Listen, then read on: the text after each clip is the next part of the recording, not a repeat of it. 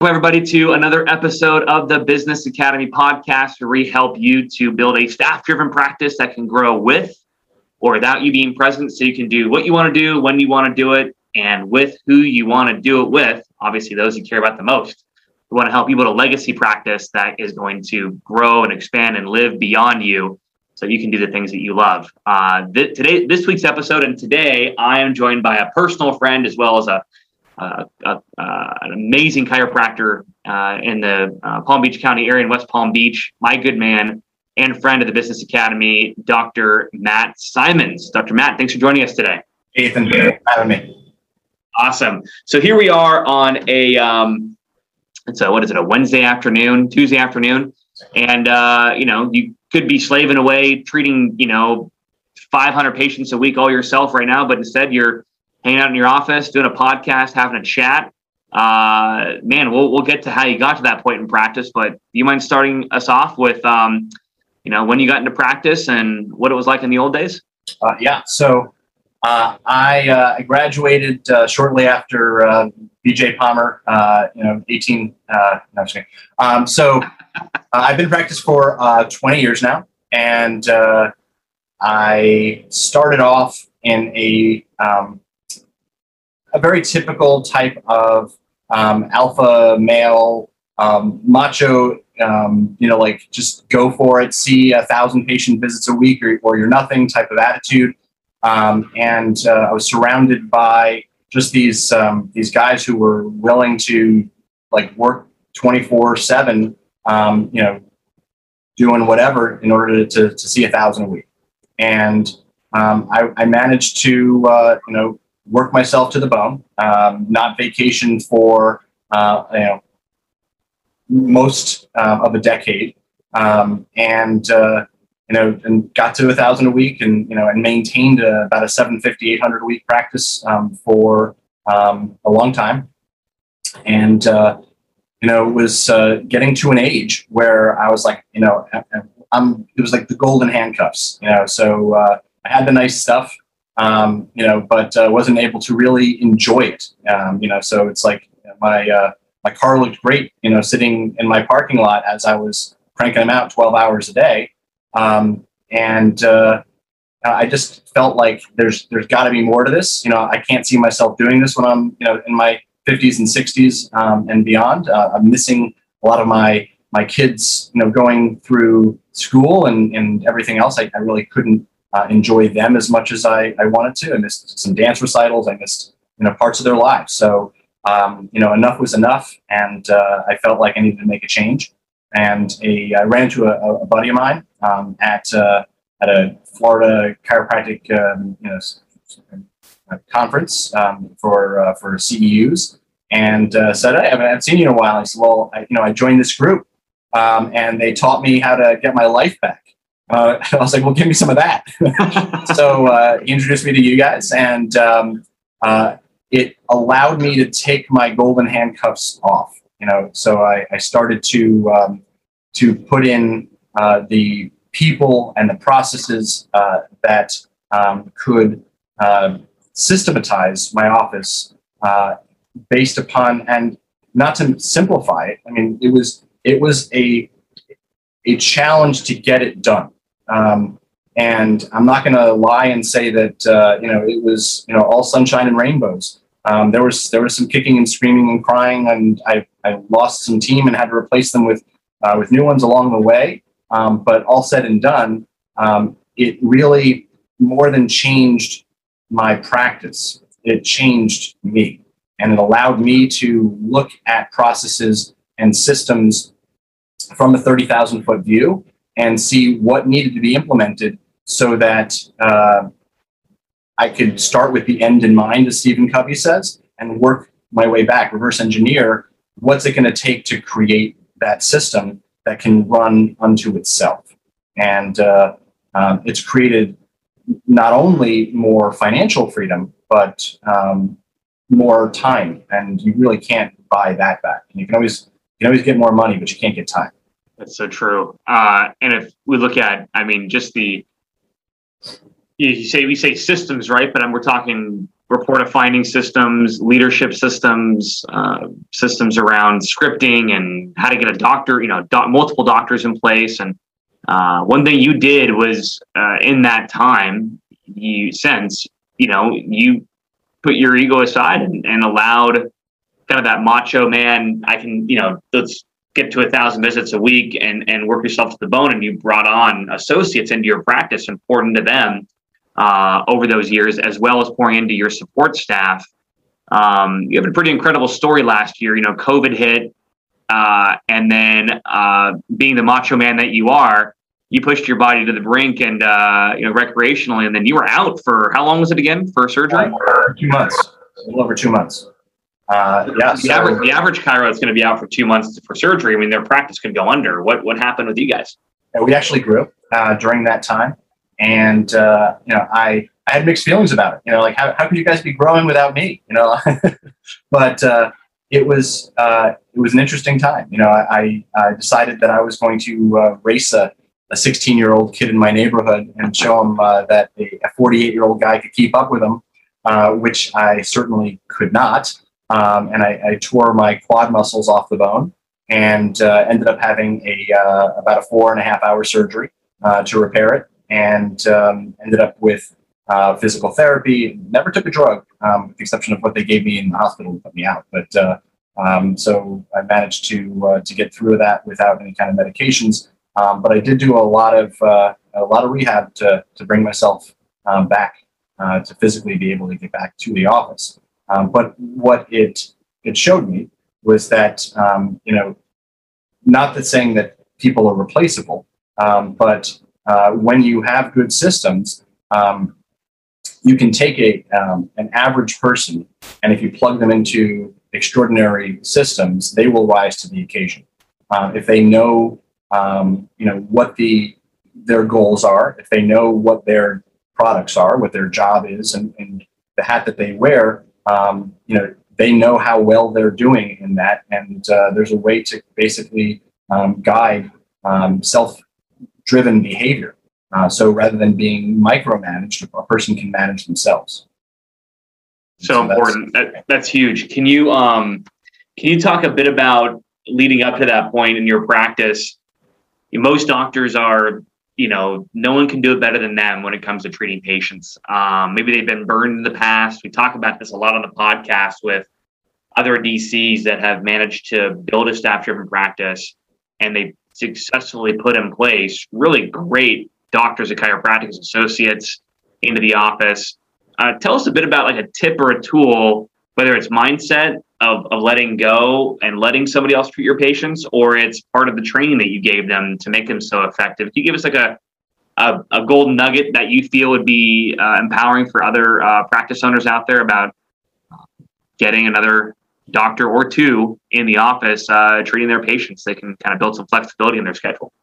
Uh, yeah, I think it's, it's, a systems thing again, uh, just because uh, the kind of work that we do on our office is a it's a corrective model. So um, we have a way to evaluate a patient, you know, before care, middle care, after care, where that's systematized. So as long as the uh, practitioner is working that system, um, you know, the adjustments uh, should be identical or very similar to it. So, um, you know, even though there is a flair or an art to it, um, I prefer the adjustment above the atlas in terms of really um, educating and pouring into our patients when they're on the table. And I think three quarters of it is giving people the big idea of how they heal themselves from the inside out and empowering patients uh, to really grow their mindset. And so that's where I focus on 50% of my training with uh, my docs or even my team is just, you know, pouring that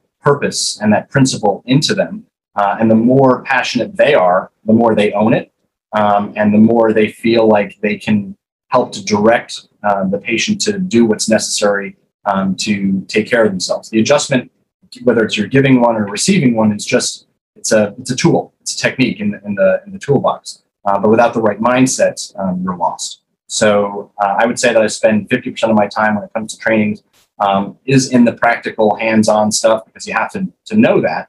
Um, but um, honestly, I can I can teach I could teach my CAs how to adjust.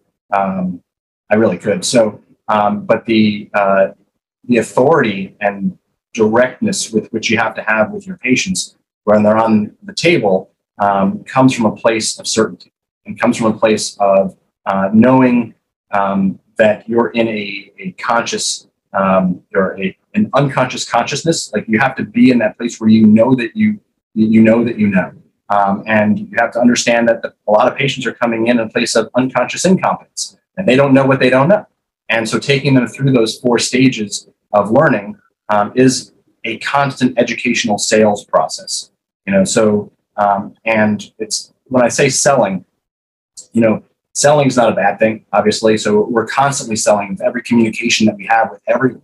So it's really just really empowering people to sell themselves um, and evangelizing into our patients so that they feel like they want to teach others the same thing. So I'm not trying to teach to my patient. I'm trying to teach to the people that they would teach to. Um, and when I teach to my doctors um, or my staff, I'm not teaching to them. I'm teaching to the people that they would teach to, which are the patients. So you're always trying to think at least two layers down uh, in the educational model. That makes sense. That's so pouring into your doctors to do that and to not only see you do it, but uh, uh, how to do that, have that have that mentality, but also have the direction to do that is, is going to be big. Um, you said something really interesting when you were out of the office on uh, on your reco- in recovery, recovering essentially. You said you were getting kind of jealous. The office is growing without you. Was that kind of a stage you had to go through mentally, like an ego check, when the office was growing without you being there necessarily? What did that do for you? So I, I, was sitting there. You can imagine, like I'm, I'm on my bed and I have this um, device uh, that basically is moving my leg up and down. It's a passive uh, type of, of, movement device uh, for my hip, um, and I have this thing on for eight hours a day. Um, but I had to keep my leg in there. Um, so um, I didn't. I, I, I couldn't have any involvement. So I'm sitting there, and in some ways, I'm, I'm bored out of my mind, and I'm looking for um, a reason um, that other people, you know, should be sad that I'm in this position. So I'm calling the office and I'm like, what do you need? And they're like, no, we're, we're good. Um, and I'm like, well, you got to have some kind of fires that I should be able to put out. Like what? And they're like, no, we're, we're good. Uh, so um, for me, that was a little bit of a, um, you know, slap in the face that, you know, here I was, I was constantly uh, for years, the fire putter out. I was the, I was the firefighter in chief. And, um, what the systems did was they took off my fire hat, uh, firefighter hat, and uh, you know, put it onto other people, or even more importantly, um, took it to the point where it was more proactively done, so we didn't have to be as reactive um, at that point. And uh, you know, so I didn't really uh, feel like for a certain part of period of time that I was needed. And I was thinking, okay, well, what's next for me? You know, am I starting another business? Am I starting another practice? Um, you know, when I go back, um, do I go back? You know, or am I just you know staying at home and working from home at this point and uh, going in you know one day a week to do the team meeting? And when I did come back, I did, did that for a while. Um, and uh, you know, then I actually I missed the game a little bit, so I have to admit that I, I started adjusting um, a little bit more on some of my uh, old patients that have been with me for 15 years. Um, but that was just more out of my want um, than you know someone else um, making me do something. So I wasn't doing it, you know, uh, because I had to. I did it because I wanted to. That's kind of the thing, right? You have that that choice and that flexibility to be able to choose. So many doctors are just they're striving for having, I guess, basically just having freedom to do what they want to do versus the uh, obligation to right. always have to be there with the ball and chain and, and there's a certain magic uh, about that because when you adjust someone uh, out of the pure intention and the pure love of the game, um, it, it brings that element um, of that those first years in practice where you're doing it just for the joy of it, as opposed to um, some external locus of responsibility where you're being forced to do something. And uh, therein lies all of the the healing, honestly. You know, like uh, you're a better healer um, when you're doing it from a place of, of joy. It's so cool. I was uh, chatting with uh, a good friend of ours, uh, Dr. Steve Renicky, and um, out of Savannah, Georgia, and and Steve's taught me a lot over the years. I'm sure you guys have obviously over the years taught each other a lot of things as well as you guys have been going through your practice journey. One thing uh, that Dr. Reinecke is just it's imperative for him is that he takes you know four vacations a year uh, while he's in practice. He does that because he he says one really important line that goes with what you're saying, which is um, a happy doctor has something to do with this healing thing with the adjustment. Yeah. You know, and a burnt out, uh, unhappy, uh, somewhat resentful doctor would, you know, uh, will will affect the healing process for the patient. So the fact that you've you've been able to put yourself in this position to have the freedom to adjust who you want to adjust when you want to adjust them. I mean, the power of your adjustment and that connection with the patient uh, has a lot to do with where your headspace is now versus where it was at before. I would say for me, it's uh, about every six weeks. Um, taking a, a, long weekend would be a, a, good way to kind of reset, you know. And uh, I think it was uh, Abraham Lincoln who said, if I had, uh, you know, if I have 12 hours to cut down a tree, I would spend the first um, 10 of them uh, sharpening my axe, or, or some to paraphrase that. Yeah. Uh, so I, you know, your mind is your axe, and know, everything that you do comes from that. You can get a lot more done when you're, you know, feeling sharp for sure. And you do that a lot too. I mean, you spend uh, uh, sometimes spend a, a, weekend or a long weekend. You'll go out and maybe just on your own, um, and you will, you know, not maybe not travel far, but you'll just go and you'll have a notepad and and let your mind kind of go and and reshuffle your uh, your strategic priorities of the business, or let your mind go creatively with where you want your vision to go. Talk a bit about uh, why you do that and, and what that does for you as a practice owner uh, managing now uh, a practice with multiple services in it. Yeah, I mean, so whether it's my uh, my meditation, which used to be at 6 a.m., but uh, because of you is now uh, a little bit earlier. Um, damn you! it's that is the the focus of the day. Certainly, to you know, um, then writing down goals. So once you kind of clear your mind, writing down your goals, making sure that you're um, still in alignment with those, that it's not just, again, being done because it's a should, uh, it's being done because it's a want and then a must. Uh, and then uh, making sure that you have three uh, actionable steps um, that would come from uh, those goals that you can uh, work towards in that day um, so that every day, even if you don't get as much accomplished um, as you wanted to, you have worked on the important stuff. because there's always going to be a list um, that you could feel overwhelmed by. There's always a million things to do, uh, but there are going to be the ones that, that rise to the top that are going to make the most impact uh, in, in your life. And so uh, the other thing is that it's not all about work. You know, so whether it's um, you know taking trips or, or whether it's spending a quality time uh, with my wife or whether it is um, making sure that I'm investing more in um, the, the team and really spending the time with them, getting to know them, appreciating them.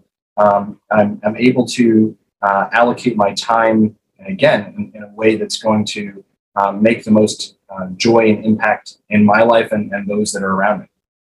That's so awesome. Um, for the uh, uh new grads out of school or uh, DCs that are just getting into practice uh, early on right now or looking to open up a practice or you know move into that stage in their uh, career as a chiropractor.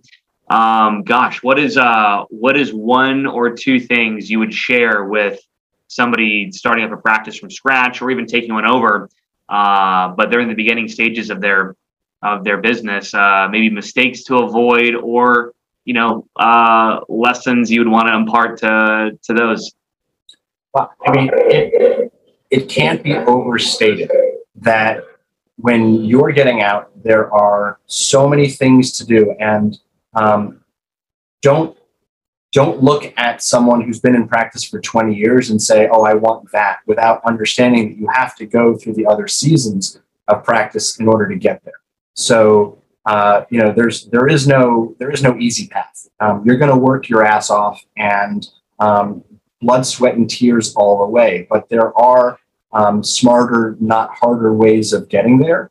Uh, certainly, um, you know, uh, getting a coach, having some kind of mentor relationship, um, get, surrounding yourself with the most successful people that you can be, so that you create similar thoughts, habits, and routines. Um, which is going to yield similar results because you can't help not um, getting good results when you're around people who are you know hitting it hard and thinking the right things. That's why people pay tens of thousands of dollars a year for mastermind groups. You know, so if you if you look at whether I mean that's just for for marketing. Some of these groups that I've belonged to um, for marketing have been tens of thousands of dollars a year just to be around other people and network and, and rub shoulders with people who are doing it at higher levels than you are. So, um, you know, I would say that while school is a hefty investment, um, all it does is give you a license to fail.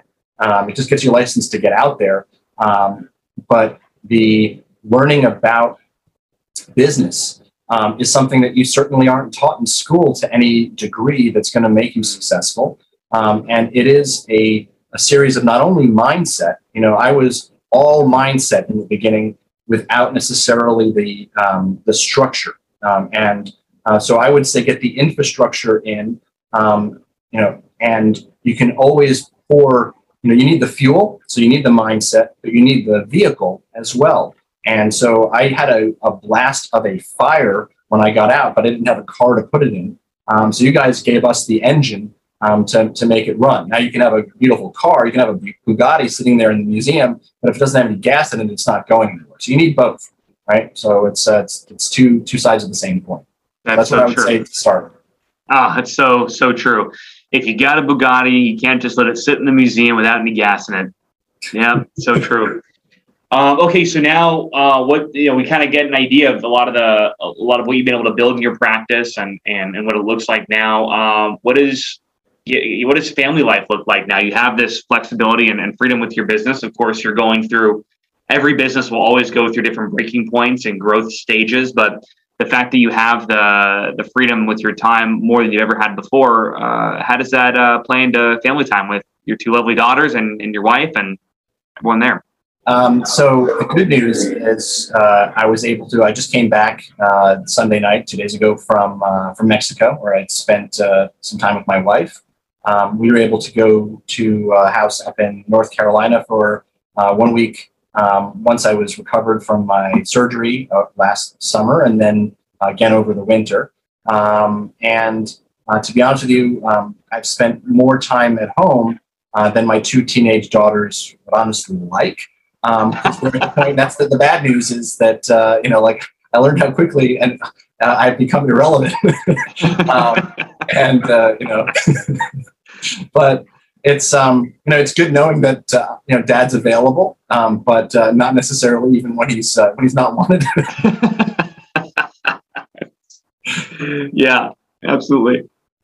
So it's it's so great. Even with, even with Jody, the fact that you guys can go and, and go to Mexico and again not shut the practice down or not have to have that lost revenue, the thing will the thing will grow with, with or without you, and that's that's the beauty of it. And that's what we call like with TBA, we call it you know building the legacy practice, the, the practice that that grows and lives beyond you. And uh, to your point, I think a lot of doctors uh, don't realize a lot of their justifications are around about not doing that are around fear or ego, and you've been able to conquer both and and have a bigger uh, impact on your community than you ever would be able to otherwise. And so I want to congratulate you on all your success and not only with the practice and but also uh, with your family and, and everything in life as well. Thanks, man.